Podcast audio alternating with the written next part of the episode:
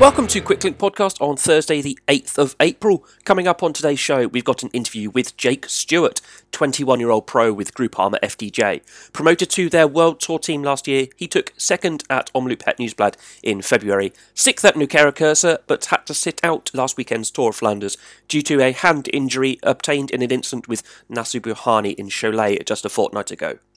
We chat about life with FDJ after stepping away from the BC programme, what's next for Jake after his recovery, that incident and the subsequent fallout, and whether he picks himself on Velogames. That interview with myself, Jake, and co host Inigo is coming right up after a quick look at today's action. The International Tour of Rhodes got underway with a 2.2k prologue, won by Marceli Boguslawski of Mazowsze Polski, the top ranked continental team in the UCI Europe Tour 2020. He came home one second quicker than Dan Houle of Seg Racing Academy, with Dennis Grasvold of Team Coop, or is that co op, in third. Racing begins in earnest there tomorrow, the first of three stages. In the day's big action, Jon Izagirre took Astana Premier Tech's second win in three days, beating Pello Bilbao of Bahrain victorious by a tyre width after a group of six went clear on the final descent towards Hondarribia. Esteban Chavez was the first from that group to have a serious stab at the line, going from 700 metres out round a roundabout, but couldn't sustain the effort and was caught in the final 50. Izagirre's lunge at the line took it ahead of Bilbao, with Brandon McNulty third, Jonas Vingegaard fourth, Manny Buchmann fifth, Chavez sixth. The chase group of GC favourites came home 49 seconds down, meaning that McNulty takes the leader's jersey 23 seconds clear of Primoz Roglic. Vingegaard climbs to third overall at 28, Bilbao is fourth at 36, Pogacar is fifth at 43, the only riders within one minute. Tomorrow we leave Hondarribia and travel along the Bay of Biscay coastline before tackling three Cat 3 climbs in the second half of the 160.2 kilometre stage to Ondarroa. And now to our feature interview with Jake Stewart. We'll be adding the YouTube version of this show to our interviews playlist, where you can also find our episodes with Jez Cox, Cameron Mason, Steve Lampier, and the Montezuma's race team. Here's Jake, Inigo, and myself chatting last Tuesday afternoon. We are joined by Jake Stewart, our first World Tour pro on the pod. Thank you for coming along, Jake. How uh, how's the hand? Yeah, it's uh, no, it's a pleasure to be here. So it's always good to have a chat about cycling and all that. But um, no, yeah, the hand is uh, well, I mean, it doesn't even feel like an injury. That's the most frustrating thing about it, just because uh, you know, it's not actually that painful, and it, you know, it's not as obvious as breaking a collarbone or something like that. So uh, yeah, actually, it's uh, it's going pretty well. It's it's still broken, but it's uh, it's it's on the mend, and it don't really feel broken. So yeah, could be worse. it's a real strange injury that actually. It must be quite nice that you're able to do like normal activities. You obviously like be around the house. You can probably be on the turbo and stuff. So it must be kind of kind of strange. Yeah, well, I mean, it's it's yeah, it's uh, it's strange. I've only been able to use one hand, obviously, but uh, and there's there's actually quite a bit that you forget that you can't do with with with only one hand. But um, no, yeah, it's uh, it's yeah, you know, it's it's not as bad as having a broken collarbone or, or something like that. It's uh, yeah, you don't really you don't really feel like you're injured or whatever. So yeah, at least you can patter about on the turbo and uh, yeah, do some decorating on the house is what my girlfriend's got me doing at the moment. But Lovely I was gonna say you have just moved house, haven't you? Yeah, that's the thing. Uh, I think we moved six weeks ago now, but I've probably spent more more nights in hotels than I have done with uh with her at the new house. So yeah, it's actually nice to uh, spend some time here and uh, try and make it feel a bit like home. But yeah. Is it one of those hmm. silly injuries where you just forget you've got it? Like you'll pick up a paintbrush with the wrong hand, or like you'll swap hands when you clean the teeth. It's like just agony, that kind of thing. Oh yeah, yeah. This Is, you just I've completely forgotten, you know, that that is broken where it is kind of thing. And yeah, like you say, picking up a toothbrush with your opposite hand, or you know, trying to chop vegetables and holding the vegetable with your left, like just stuff like that. And you're like, oh shit, that's broken. But yeah, yeah. Yeah, and it's your it's your metacarpal, and, and I'm not massively familiar with the bones in my hand. Is that is somewhere around your thumb? Is that right? Yeah. So your thumb is your first metacarpal. Your second metacarpal is is it your index finger, your pointer finger? is that okay. one? Yeah. Um, so so the bottom of your finger, where your knuckle is, basically, it's just uh it's just fractured on the side there. Um, oh, okay. But yeah, it's it's not uh it wasn't displaced or anything. But that's that's the problem with it is uh you know, I spoke with the team doctor and he said to get another X-ray done in two weeks' time, and they said obviously because where it's broken, it's hard to splint it. So I've just got my two fingers taped together, but um, it is possible that it can still displace. So uh, just having to be careful, kind of thing, and uh, yeah, just um, hopefully it just heal, heals in a in, in a good fashion kind of thing, rather than you know kind of setting me back again. But we'll see see what the X-ray says in two weeks' time. Is it just one of those annoying ones where it's just you just have to wait? There's nothing you can do. It's yeah, it exactly. Like it's not it's not as if it's displaced, so I can't have surgery on it. Um, so yeah, it's just it's just a matter of you know waiting, letting the body heal itself, and uh, you know trying to trying to push that recovery process along as along as fast as possible. But yeah, it's just just a matter of patience, really. Have you had a projection on kind of timescales at all? Yeah, it's kind of you know pretty rough. The team the team have said three to four weeks. Um, certainly two weeks off the off the road, just to uh, give it an extra you know an extra bit of healing time because you know just the vibrations from the road. It's kind of exactly where your hands resting on your hoods is where it's fractured. So it's just um, gotcha. Yeah, just you know they've said three to four weeks, two weeks off the road. Look at getting back on the road if it's if it's healing okay on the next X-ray, and then you know I think it'll just be short short hours kind of thing, hour and a half, two hours, depending on you know the pain and if there's much pain there and whatever. And uh, yeah, just I think at the moment it's just playing it by ear. It's hard to really know a true time scale, but that puts it right before Liège. Like yeah, well, well, I'm not. To be fair, I wasn't even. I went down for the for the uh, Ardennes Classics. I was only down for Flanders. Um, looking at my calendar at the moment, I would have done usually would have done Flanders, Roubaix, and then into Tour de Romandie. Um, okay, and Tour de Romandie is about three, four weeks away, I think now. So, you know that if all goes to plan, that should be my first race back. And I mean, not exactly a pleasant race to go back to as a classic sprinter kind of rider, but uh, yeah, you know, it'd be nice to get stuck in. I think there's one sprint stage, so we'll see. See, see how it goes. Baptism of fire, that. oh yeah, exactly. Straight yeah, back yeah. In. Well, yeah, straight into the deep end, and yeah, you know, what is it? Five days, six days, I think. So we'll see. I think it's a five day, isn't it? Uh, Yeah. Oh, six day. Oh, it's the one. It's the one with two TTs, isn't it? Romandie this year. Not a clue. I, I haven't. I haven't okay. paid enough attention to it. To I just know it's. Uh, I just know it's hilly and it's got a real, real horrible climb. That was, I think, in Worlds or something. Uh, it's it's a long climb anyway, and it's pretty high. Mm, well, you know, the less you know, the better. Exactly. Yeah. That's a good question then. So, obviously, from from our side of the view as podcasters and, and bloggers, we'll pour over start lists and stage profiles and the like and try and know inside out. From f- from your side, do you ha, what preparation do you do, or is it? Well, that's the question. Yeah, what what's your preparation going into a race? Do you overthink it? Do you overanalyze it, or is it do what Madiot tells you to do? Yeah, kind of. Um, obviously, obviously, we like we will see the start list and all that, and uh, get the get the um the race book the day before the race. But um, yeah, I think riders have different approaches. To be fair, and you know, some guys, I know that some guys will pour over it on VeloViewer, checking all the towns that you go through and stuff like that. And uh, you know, I'm not, I'm not, as, haven't been as into it as doing that. But yeah, certainly, um, you know, a week out from the race, even three, four days out from the race, I'll start to pay attention to to what's coming up, kind of thing, and uh, what to expect. But you know, like you know, when the season's jam packed, like even as it has been just before. You know, we've been racing what Sunday, Wednesday, Friday, Sunday kind of thing. So when it's like that, you know, you're you're looking at the you're looking at the next day ahead kind of thing, the day the night before the race. Um, but yeah, certainly, you know, team briefings are uh, where you you take the majority of the points from from uh, for the course and the dangerous points. But that's the beauty with radios now, isn't it? You've always got someone in your ear telling you what's coming up, and you know the DS does most of the preparation really. Have you got to that? Ever got to that phase where you're sat in the hotel? You know, say after stage three or so, flip the book to the next page, and it's like, oh shit. I think, uh, to be fair, I remember that last year at uh, Baby Giro. I just, uh, you know, I just taking each day as it came, kind of thing, and uh, yeah, just just flicking through the book. You'd get to the hotel, you'd have your massage, you'd sit down, and you'd be like, "Oh shit, is that stage tomorrow?" but uh, you know, you, you always look at the stages before the race and you know what's coming up, but you kind of forget what order they're in and you just take each day as it comes in a stage race. And uh, yeah, certainly I've had a couple of them moments where I'm like, ah, is, is that day tomorrow? Is it? yeah. Interesting. For like a maybe like a one day race. I mean, obviously Omloop probably uh, where you came second. Is that a race where you'd look at that? You just sort of like pour over the details, like look at the corners and like the last five k and stuff like that, or, or would you sort of just take it as it comes and listen to the radio maybe?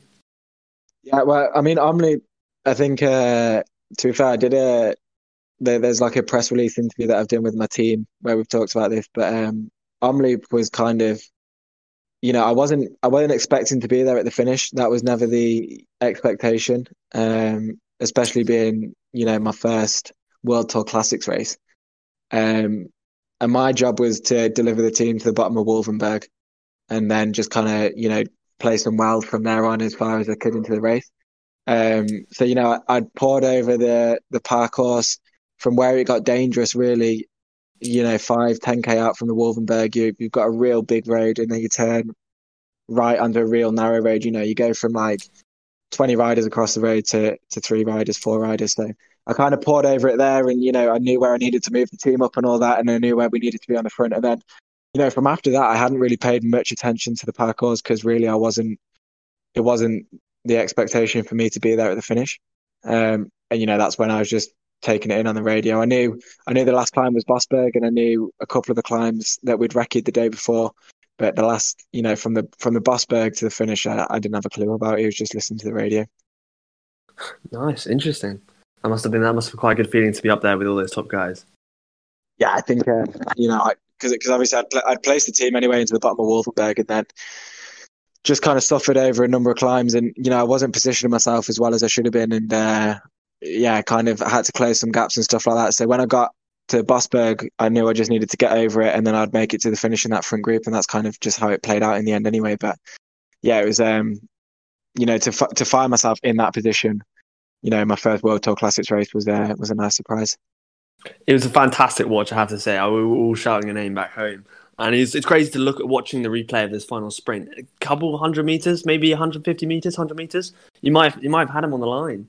Um, yeah, that, that, that's the thing. You know, when I've looked back at it now, that's probably you know one of my biggest regrets is uh, you know, because we got over the Bosberg and, and the DS said uh, that they'd ride for me for the finish. You know, I had Stefan and, and Geniets there, mm. and uh, yeah, they, they you know they said we'll ride for Jake for the finish, and you know the last three k you had Stefan and Geniets first and second the, on the front of that group.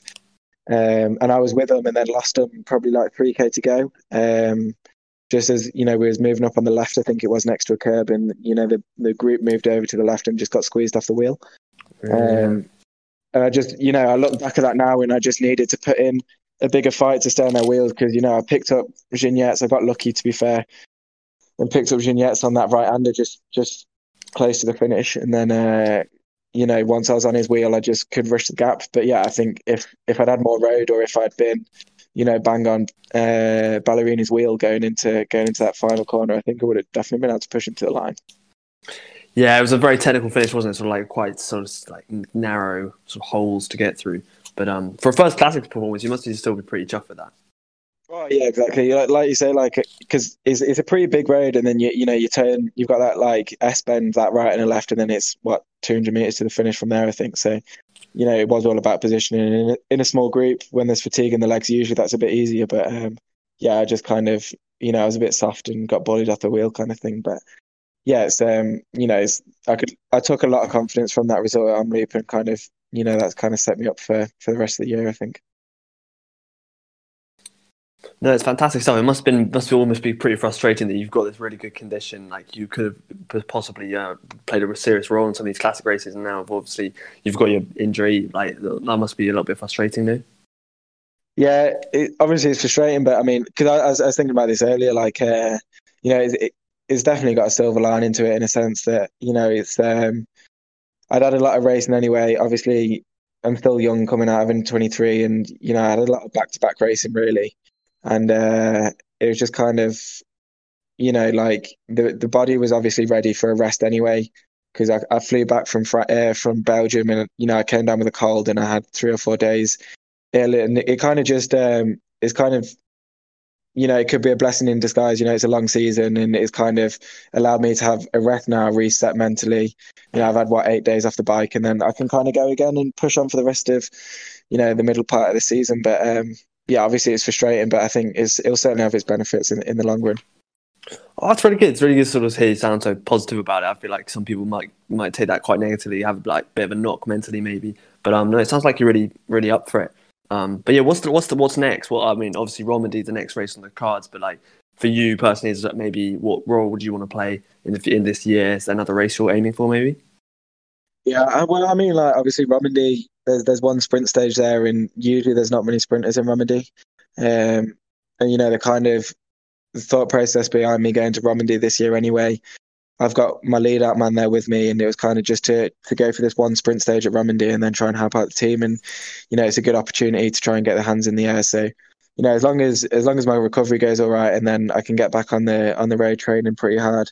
Um, you know, I'd like to go into Romandy with a fighting chance of you know winning winning that stage where where it's the sprint, and then uh, yeah, you know, it's it's it's always hard when it's when it's uh, first race back after what three or four weeks, but uh, yeah, I think you know it's it's certainly possible, and you know, given the fact that I've I've had good legs and gone into a into a rest, and then you know I'll be training again. It's kind of better going into a block of rest with good legs than it is going into a block of rest with bad legs. So I think certainly I'll probably come out of uh, this block of rest in you know pretty good condition, and as long as I can get some good training on the road and some hours in before Romandy, I think uh, you know I'll be probably at the same condition that I have been this last few months. Oh, that's really good. Okay, fair enough. And I mean, is it obviously it's your first year with um at, at the World Tour? Is it is it too much to ask for maybe maybe a Grand Tour, maybe the maybe the Tour of the Vuelta? Or that maybe yeah, like I think, uh, years in the future? Yeah, I think the tour is probably a stretch, um, but uh, certainly, you know, it'd it'd be nice to get an opportunity on a in a Grand Tour. But um, you know, really, even even before my injury, I only knew my calendar up until Romandy, so I haven't even really sat down with the team to discuss, you know, the middle part and end of the season. But you know, I think as long as uh, as long as my condition's good and I'm going well, you know, the Vuelta might be a possibility because you know it's at the end of the season and uh, you can go there, you can kind of cook yourself, and it's not going to really affect the rest of the season. So yeah, I think it'd be a uh, be decent opportunity to try and get a grand tour in with the team, and uh, yeah, you know, it's kind of a discussion to have. Interesting, interesting. And like moving a little bit closer to home, do you have any idea what's happening maybe with the British National Championships? Is that probably maybe a little goal for you as well? Yeah, not a clue what's going on with that. Um, yeah, I think Does anyone? Yeah, yeah, it's definitely definitely a goal. You know, it's it'd be uh it'd be nice to win the national champs jersey, but you know, in Groupama FDJ, is I'd say it's probably one of the best teams to win the national championships in, just because you get such a nice jersey and it's not you know filled with sponsorship and like this in in other teams. So yeah, I think definitely it's in my uh, it's in my uh, mindset to try and win the national championships at some point in my career whilst riding for Groupama FDJ, just because you know you get you really get to show off that national champs jersey. Yeah, it's got to be an absolute dream. And a big question, actually, something we always talk about is uh, white shorts with the national champs jersey or no? I think it's I think uh, it's controversial, isn't it? Really. Uh, yeah, yeah. I, think, I think, I think weather dependent, maybe, but yeah, weather day. dependent. But I, I, think I think I'd go black anyway. Um, really? If you if you look at the kit designs that we've got this year with with FDJ, you know you've got Stefan in the in the Swiss champs jersey. Yeah. Uh, Démare in you know French champs and Geniet's in uh, is Luxembourg champs, and they're all riding black shorts, and actually it looks really classy. Uh. And especially especially with the black bike that we've got, I think. Uh, yeah, it look it looks pretty classy. So I'd go I'd go black shorts. I think if I was riding with FD, uh, with Groupama FDJ. Fair enough. I'd say it's safe bet. I'd say. yeah, yeah, exactly. And, and if it's a shit day, then uh, at least no one's going to see your ass crack. So. yeah. Uh, are there any particular riders you'd like to show your ass crack to lately? Oh, I, I don't think so. No, no. No. Okay. No. I just, want, I just want to take you back a few years. Um, you mostly came to, to most of our attention at uh, Bergen, taking fifth in the Junior Worlds uh, obviously you're on the uh, BC Academy team. What yeah. kind of facilitated the move or the step away from BC? Was it the, was it um, is it the track thing? Yes. Yeah. At the end of the day, yeah. Um, you know, I, I, was I enjoyed the track. I was you know pretty decent at it. Madison, anyway. Um, you know, team pursuit I wasn't as strong in, and certainly not individual pursuit. But yeah, certainly Madison I really enjoyed, and I think it was definitely one of my strong points, and it's certainly something that I'd like to to go back and give a go. You know, something like the the six days or whatever. I think you know I'd really enjoy doing something like that in the future. But um, yeah, ultimately it was just the track focus and uh, and wanting to focus on the road, and kind of had the opportunity from Groupama FDJ. Uh, that's second going into my second year into 23, and kind of, you know, there was a big change around in the program anyway. Keith Lambert was lead, leaving, and uh, yeah, there was a big big change around, and kind of I just thought that it'd be a better opportunity for me to go to Groupama FDJ and uh, try and pursue some on the road than getting bogged down and in the British Academy, focusing on track and and road. And to be honest, I think you know if I'd stayed with the the academy, given the last two years, obviously you couldn't have forecast for a for a global pandemic. But I think, yeah, certainly if I'd if I'd stayed in that setup, I think I'd probably still be in there at the moment rather than riding for a world tour team. So I think it's probably the best decision I ever made anyway for my de- development and career going forward. Oh, absolutely. Uh, and of course, uh, with some help with the Dave Rayner Fund, uh, voted the Rider of the Year twice in a row as well. Um, yeah, what, exactly. What, yeah. yeah. What can you say about? I mean, we we big up the DRF on here quite a lot, but from from a rider's point of view, what can you say about about the uh, foundation? I think obviously for for riders that are abroad, obviously that that's who it's for, but it's certainly you know invaluable for for a lot of riders that you know they, they can't really put put a price on you know the support that the Dave Rayner provides for them because uh, you know obviously I was in a pretty fortunate position with Groupama FDJ where you know I was getting paid a salary and a wage and all that so it wasn't as if I really needed the support from Groupama uh, from uh, Dave Rayner Fund in in the sense of financial support but um, you know I think for a lot of for, a lot, for a lot of young riders that are going abroad wanting to pursue a career on the road, you know, it's not always easy to get on a team that's paying a good salary. And, you know, obviously the Dave Rayner Fund provides a financial support that helps you, you know, survive survive on the continent and kind of chase them that dream of becoming a professional athlete. So yeah, certainly, you know, the the financial aspect of the Dave Fund and how they support young riders is you know, invaluable. And uh, yeah, even even you know Tim and Joss, obviously they've got such good connections with within the sport, and uh, yeah, certainly it is uh, is a big help for for a lot of riders trying to make a career on the on the road. Is there any particular advice you'd give to, say, a 16 year old, 17 year old who look, who's looking at that now for their first real foray into racing abroad? yeah, I think obviously, I think if you you know if you if you're thinking of going abroad, like you know, you, need to choose what country you're going to. But I think, yeah, as soon as you know you know what country you're going to be basing yourself from, I think the biggest thing is just learning the language. I think for me that made the biggest difference. It made life a lot easier in in uh, in France, and uh, certainly, you know, if if you can learn the language and get stuck into to the culture of that. Uh, whatever country you're going to be basing yourself from, it'll make make your life a lot more enjoyable, and uh, it'll make you a better bike rider just because you'll be pretty, you'll be fresher in the head, and you're not going to have you know other other things on your mind, and you're not going to be unhappy and all this. And I think that's the biggest thing, you know, as long as as long as you're you're a happy bike rider, you're a fast bike rider. So yeah, get stuck into the language and and, and embrace the uh, the culture. Yeah, that's very interesting. I mean, I'm sure your French must be pretty tip top now. Is that the? I'm assuming that's the language they speak in FDJ.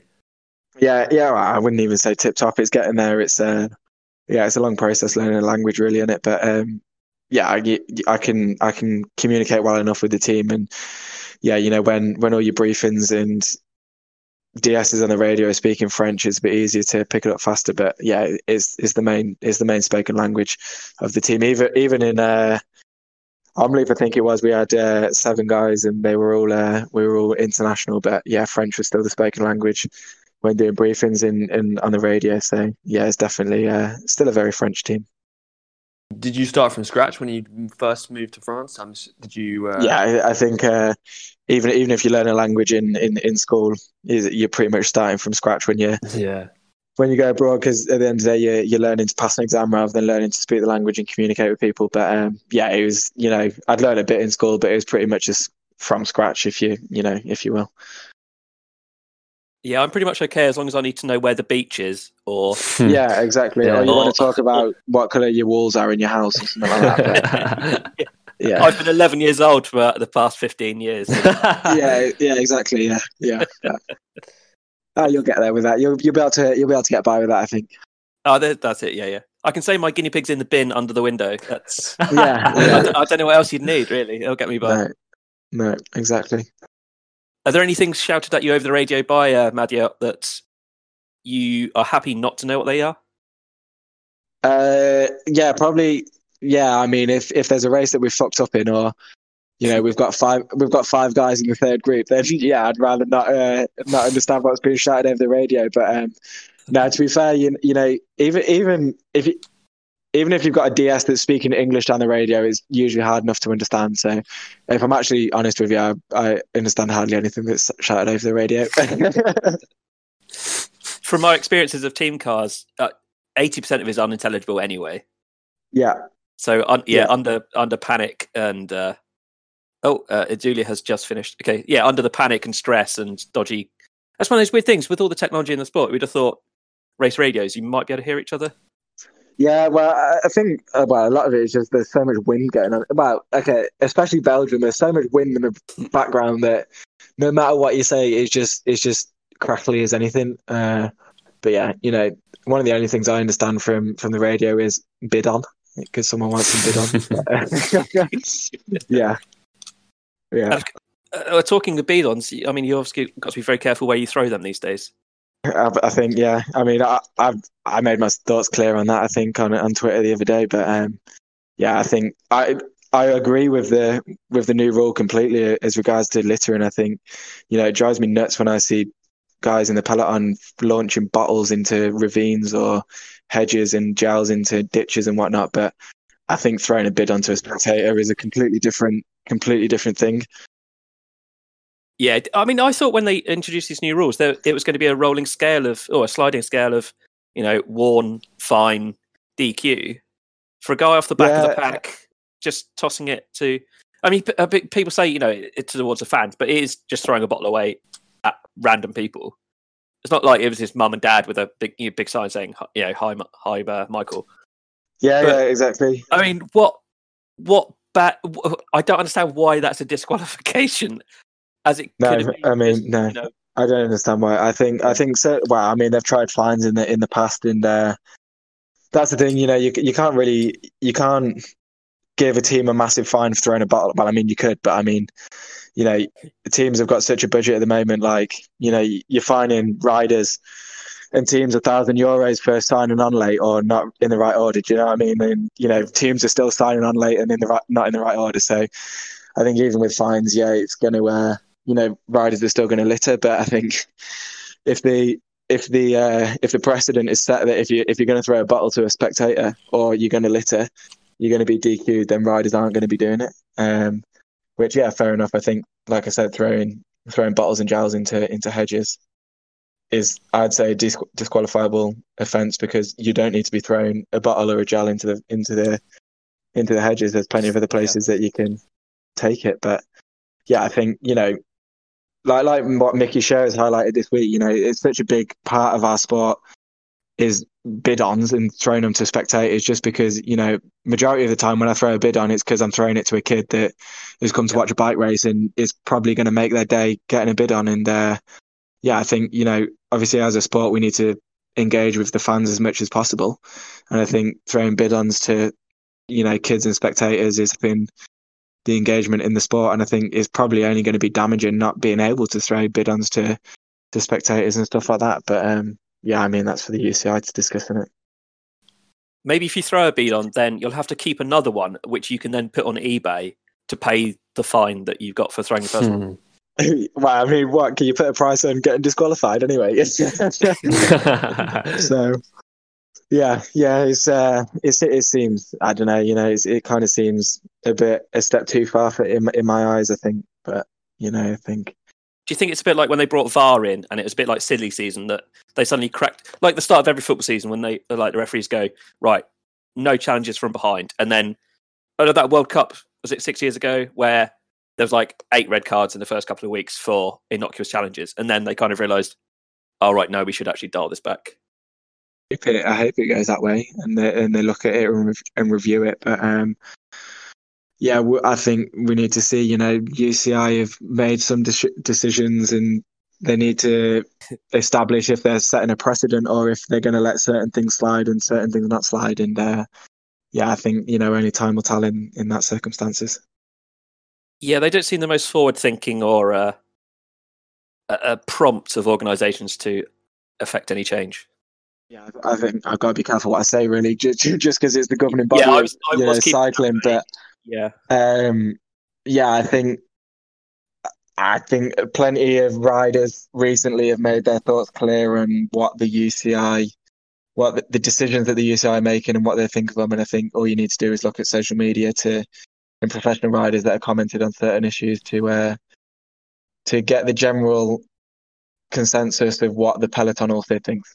Is what I'd say. Spoken like a true professional. I mean, I we haven't mentioned the the incident. The big, I, I, don't. The big I, elephant in the room. Yeah. The elephant in the room. Yeah. I mean, you made your thoughts uh, saying pretty clear on Twitter where where you stood. Obviously, there's been a lot of other stuff that's happened since then that is completely unacceptable. Is anything you wanted to say about that? Maybe. Uh, yeah, I think even I think what's what's most obvious is you know the the uh, what Bouhanni's highlighted yesterday and what's what I've put on my uh, my Twitter today is that regardless of you know there might be people listening to this that have even you know directed hate or racism or whatever towards Bouhanni, but whatever your thoughts are on the the issue that occurred at Cholet, it is completely unjustifiable to direct racism and hateful comments towards Nacer, and you know there, there's no there's no place for that in not only in sport but in society. You know, racism is you know completely deplorable, and uh, yeah, you know um, it's disgusting that you know fans, so-called fans of this sport, have you know decided to to direct racism and hateful comments to you know to one of the athletes in the sport, and uh, yeah, I think as I said in my tweet, you know, you're not welcome here if if, if that's your thoughts and that's how you're going to treat professional athletes and not even professional athletes for, for that matter, but anyone, you know, you're not, you're not welcome.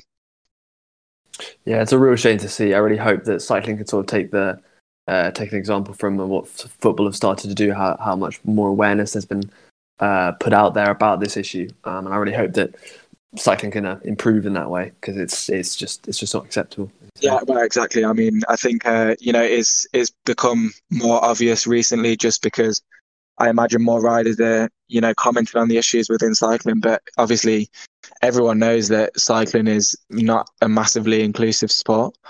Um, you know, it's it's predominantly white. I think you know it, it doesn't take you know it's not rocket science to work that out, and I think um, you know I think the the activities this week that you know that Bouhanni's highlighted. He said that it's not just you know this issue that is uh, has sparked racism. It's, it's something that he's had to deal with for a long time, and I think you know that's is is completely unacceptable. And uh, you know, as as a sport, we need to do something about it. As riders, we need to we need to get behind the riders that are, are experiencing this, and uh, you know, we need to take a firm stance that racism is not accepted, and you know, be it in sport or wherever, you know, it is is not something that's going to be tolerated. And you know, if you're going to be racist and hateful towards people, then you know, keep your mouth shut, kind of thing. Because you know, it's it's the classic saying, and if uh, if you ain't got anything nice to say, don't say it all. And yeah, you know, keep keep your thoughts to yourself because no one wants to no one wants to hear that kind of language or that kind of uh, you know your thoughts anyway on on, on a subject like that. Yeah, yeah, yeah. I couldn't have put it better myself. Yeah, him into that. Yeah, yeah. yeah. Nice, nice bit, Jakey. No, yeah. I mean, yeah. It's just, uh, you know, I think a stance has got to be made, hasn't it? Really, and uh, yeah, complete, completely support and stand behind Bouhanni, regardless of the issues that you know have happened in the in the last week. So yeah, I think it's as clear as I can make my thoughts, make as clear as I can, you know, make myself that racism there is no there is no place for it. So. Yeah. No, fair play to you. It's really good to hear, especially after uh, what happened in the, the incident. So, you know, fair play to you 100%. No, Mega. Sweet. Yeah. Uh, other other than Arnaud Démare, who's winning Champ de Pries? Oh, fuck no. Have you seen the weather forecast for it? Yes. Is it, yeah, it's, it, it is atrocious. It is like two degrees of snow, I believe. It Jeez. looks Would awful. you have been racing it had you not been injured? Uh, no, I wouldn't have done. I would have done. Normally, I would have done. Well, actually, it could have changed. It depends uh, because obviously Roubaix has now been cancelled. Um, yeah. So I, yeah, I may have been. Yes, this is now Roubaix. I think honestly, I, d- I don't think Champ will will be. If if the weather is as bad as it's forecast to be tomorrow, I don't think it'll come down to a bunch sprint. I reckon it could be anyone's game. Um, you know, it, I, I fancy a cheeky euro on Alex Richardson. Ah, yeah, yeah, could be a good oh. bet. Yeah, a last ditch attempt for the line kind of thing. Um, yeah, But yeah, I think to be to be honest, if, if, it's two degrees and snowing, it could well be a extreme weather protocol. So we might not even get racing. But yeah, I think I think it's anyone anyone's anyone's race to win tomorrow. I don't think it's uh if the weather's as bad as it's forecast to be. I don't think it. I don't think. Uh, yeah, I think it'll be anyone's bet. It's whoever's the hardest person in it. whoever's got the biggest bollocks yeah, at the yeah. end. Yeah. Just hope they're not in white shorts. Yeah, yeah, exactly. Well, I mean, is is uh, is, is Bennett there? Sam Bennett. Uh, yeah, I think he, he is. is yes. Yeah, yeah that, he would be my bet if it comes down to it comes down to a bunch sprint. If if, if it's not Démare. If it's not Démare, yeah. yeah uh, a little uh, subsequent question, just because I looked at the start list now. Uh, Lewis Askey, he's he's doing great guns. Newest member of the World Tour team, isn't he? yeah, yeah. No, he's uh, no, it's it's class to see. You know what I mean? Obviously, this this role with uh with the Conti and the World Tour team is, I think, it's been a blessing for for Groupama FDJ in the sense that you know, for the Conti team, it can give them young boys such an experience, and especially given you know current circumstances, coronavirus, and there's not many races for under 23s. I think it's uh, it's a really good opportunity for for them young boys in the Conti team to show themselves. And uh, yeah, I mean, Lewis is he's done what four? I think he's done six race days this year, and four of them have been with the World Tour team. So uh, yeah, yeah, he's certainly you know he's uh, he's certainly taken the opportunity really well. Uh, I'd say that. Um, you know, at Cholet, he did such a good job with me, and yeah, you know, he was, uh, you know, he, he did. Uh, you know what any other world tour rider would be doing, kind of thing. He, he really rode like a world tour rider at, at Cholet, and I think, uh, you know, I think he did the the same at Tour Arangel the other day with Démare, and I'm sure he'll do the same tomorrow at Scheldeprijs. But yeah, I think, uh, yeah, I think I think Lewis will certainly be a uh, a future signing for Groupama FDJ, and I, I certainly hope that he will be, just because uh, you know it'll be good to have him have him on the team with me, and uh, you know I think he would definitely be an asset to to my lead out trainer if if that's how we look at doing it in the future. So yeah, I think uh, for Lewis it's it's really beneficial. Yeah. yeah, see, he seems a really top lad actually as well. Yeah, yeah, he's uh, yeah. I mean, he's really impressed me this year. Obviously, I was on the Conti team with him last year, and uh, you know, he really he really rode his socks off for me last year at the, at the Baby Giro, and uh, you know, in the world tour, riding with the world tour team this year, he's really stepped it up again, and uh, yeah, he's got he's got a real mature head on his shoulders, kind of thing, and um, yeah, I think you know he he as long as he keeps on doing what he's doing, he'll he'll make it in the world tour. I, I definitely think he's uh he's got the quality and the caliber to to be a really good world tour bike rider in the future, and uh, yeah, I think you know the team are really happy with him anyway. So yeah, as long as he keeps on doing, yeah, it's really good to see such a. It's, it's really good to see sort of like seeing such a top French team back in like young British talent. Um, obviously, yeah. over in Europe, it's really nice to see. Yeah, that, that's the thing. It's it's really nice, obviously, because so that was the funniest thing. Like, obviously, when I moved to Group Groupama FDJs, I had a lot of people telling me that it was a bad decision for me to do because apparently what they believed was English riders in French teams, they die in French teams kind of thing. And I think that was mm, kind of yeah. the mentality of a lot of people for a long time. Yeah, that's um, really old school. It? Yeah, it's really old school. And obviously, a French team, you know, I'd never be able to put my finger on what makes a French team a French team. But if I was to say to you, yeah, it's a French team, you know what I'm on about. Do you know what I mean? Mm. Yes, I always get this impression that the French team like they look after their own. It's very French. Like thing, like yeah, it, and it is still like that to an extent, certainly. Um, but you know, is that that's the thing. You know, that's what makes it such a nice team. Is it is a family rather than just a business. And I think that's mm. you know, mm. so many cycling teams now are a business rather than than a family. But yeah, certainly FDJ is is a lot more international. Uh, and uh, to be fair, I think it's been so beneficial to the team to be more international um, rather than just purely French riders and a couple of international boys. I think certainly it's uh, it's a step in the right direction for the team, and, it, and it's been really beneficial for them as well to have some British guys. But yeah, I think hopefully Lewis will be another British signing for the World Tour team. Yeah, it's really good to see. Must feel like home now, I guess. Yeah, yeah, exactly. You know, and that, that was a funny thing. Like when I when I first signed with FDJ, obviously I was the first British signing since Wiggins, and uh, of course, yeah. and uh, uh, Marc came over to me at the at the team camp and he said he shook my hand and he said, "You're the first rider on my team since Wiggins. You best be good." and uh, you know that kind of that kind of really struck like struck a chord with me. Was actually you know like I am the first rider since Wiggins to be on that team, and it's it is some big boots to fill kind of thing. But um, yeah, kind of I think the certainly the team are recognising the the talent in the UK and also the you know the mentality of British bike riders. And I think they're realising that actually it's is is is good to have them in their team and it, will make for a better team for them as well. So yeah, I think it's definitely a step in the right direction. I'm guessing you probably haven't any, hadn't had any race days with uh, Joe Pidcock yet this year. No, he hasn't. He hasn't ridden up with the World Tour team this year. I don't believe. Oh, um, oh, okay. Uh, but no, yeah, it'll be interesting to see if he's given the opportunity. Obviously, he's he's still really young and he's a first year into 23, so I'm not too sure if he'll get given many opportunities to ride up with the World Tour team. Just purely, you know, he's is well, he's his first first year in the under 23 ranks. Like, obviously, it's hard enough stepping up from junior to under 23, and then if you're stepping up from junior to a World Tour race, is well, not a World Tour race, but a point one class race with his World Tour teams is another step higher in it. So yeah, I don't know, don't know how many opportunities he'll get given this year with the World Tour team, but it'll be good to see him uh, see what his progress is like with the Conti team, and you know if he as long as he does the same as what Lewis and I have done previously, then it's uh, I don't think he'll really go too far wrong. So yeah, like you all seem in good hands. Yeah, I think yeah, I think if you're in uh, if you're in the hands of Marc Madiot, it's a, it's a pretty good team manager to be in the hands of in it. So yeah, it's uh, it's definitely a team that looks after you, and it's uh, you know, I certainly see it as home now anyway. So I don't really see myself at many of the teams in the future. And uh, yeah, it's certainly uh, certainly a good team for me, and they understand me, and I understand them really well. So that's all you really need as a bike rider, in it. It sounds really good. It sounds like a really professional uh, setup. Actually, sounds it's really good to hear that you're sort of, you're happy there.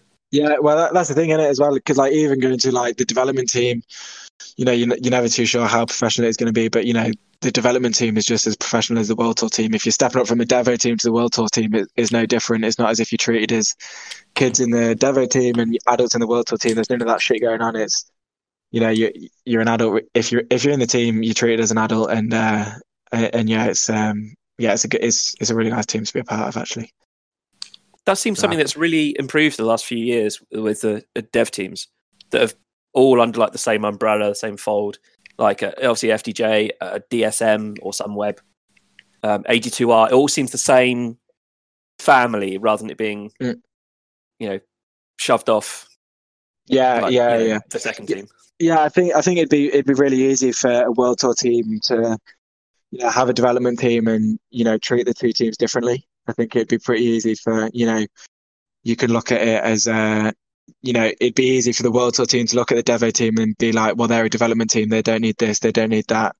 You know, and uh, I'd say an example of it would probably be British cycling, where that does happen. Yeah.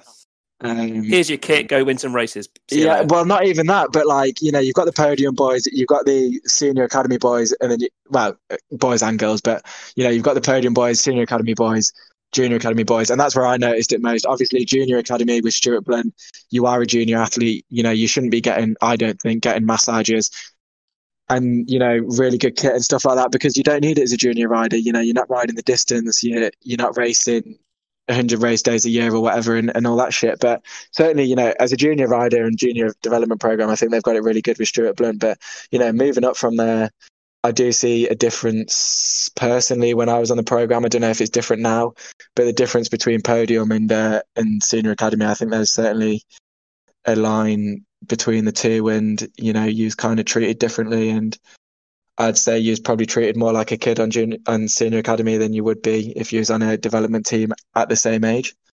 Um, and that's just my personal view and how I felt when I was on there. But yeah, I think certainly between world tour teams, you know, at FDJ, it certainly feels like, you know, you're looked after just the same in the in the Devo, Devo team as you are in the World Tour team, and you know that's really nice to to have that um to have that, you know, given to you, and it, it obviously it is a privilege as an under 23 rider to to be able to have that.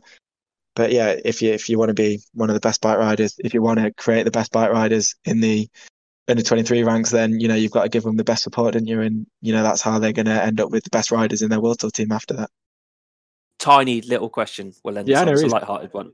Light, light-hearted one, Jake. Sweet. Do you play any fantasy cycling, and if so, are you in your team? I, I haven't. The the only time I used to play fantasy cycling was. Do you remember Velogames a couple of years ago? That's it. Yeah. Yeah, and uh, it was we're, with. We're big fans. Okay. Yeah, yeah. yeah. yeah, yeah, Well, the question is then, am I in your fantasy team? Yes, every time, are, yeah. every classic. You're oh, right there. Yeah, oh, that's class. name on the sheet. Sweet, yeah. Because I remember playing it like two or three years ago. When we was on junior academy, we had a uh, we had a we had a fantasy team uh, like competition where uh, for the Tour de France, I think it was. And I, I, don't, I don't think I did very well in it. I don't think any of us did actually. I think we was oh, all pretty awful. much on similar riders with similar riders, and they just didn't perform that year. So yeah, but yeah. no, I don't. And uh, but if I did, I certainly would be in my team. I think. Oh, good. that's, that's good to hear. That's what yeah. I hear. I always have this grudge against people I put in my team who score no points. Yeah, well, right. I can imagine. I think I'd be the same. Yeah. Yeah. Yeah. They might as well yeah. just be dead to me. I'm like, no, you just uh, yeah. don't exist to me. No, I think I'd do the same. And even if they're an absolute hitter like Roglic or someone, and they just don't perform, yeah, yeah, yeah. I think you'd That's still it, hold it against them, wouldn't you? yeah, yeah, yeah. Crash day one, they're out. Like, well, Van, yeah. like Van yeah. Poel at uh, UAE tour. I'm like, I'm sorry, man. You're, yeah. you're just not that good. Sorry, yeah. you scored 14 points. You no, just... no, I'd, I'd definitely oh, be the same. I think, yeah, yeah. It's, um, but I think that's the thing. If you're a professional cyclist and you're riding with these guys, and you've got a fantasy team, and they're not performing in your fantasy team. You might hold it against them, and then you'll be holding it against them, and then that'll be the day you get in the winning break with them. And because it's like, say there's like three guys and you're 4K from the finish, you'll stop working and end up getting caught, or they'll end up beating you. So yeah, yeah, I, I, th- yeah. I, think I think it'd create a, to- a pretty toxic environment. well, when you're back for Tour Romandie, I'm pretty sure that is on Velogames. I know yeah, you'll be. I know you'll be. I, I think it should be. It's a World Tour race, isn't it? So. Yeah, yeah, yeah. should be. Yeah, yeah, yeah. We're yeah. back into that that one sprint. Yeah, um, yeah that, that one sprint, and then you, you, and then I'll be donkeying for the boys the rest of the week. yeah, yeah, we get breakaway points or something like that. Bidon, bidon, yeah. bidon. no, I'll be the uh, like I said in my tweet. I'll be the, the empty bidon uh, bidon selected to take back to the car. That's who I'll be. yeah. So, prevent the boys from getting fines because they're they're throwing bottles in a, on a 20k climb and it's 30 degrees or something, and they're drinking more bottles per 5k than there are litter zones. So yeah. I'll take one for the team and take the empty bottles back. Good man. We'll let you go now. No, that's sweet. Cheers for chatting. Appreciate that. Okay. No, yeah, it's uh, it's good to have a chat and it's uh, yeah, good to talk about something different. Thanks for listening to Quicklink Podcast, your daily microdose of pro cycling news, results, opinion, and chat. We'll be back tomorrow with another show, but in the meantime, you can hear all of our previous episodes at quicklinkpod.co.uk and find us across social media at QuickLinkPod. If fantasy cycling is your thing, our Velogames show league code is 572732917. Like and subscribe, rate and review, and we'll see you tomorrow. Bye now.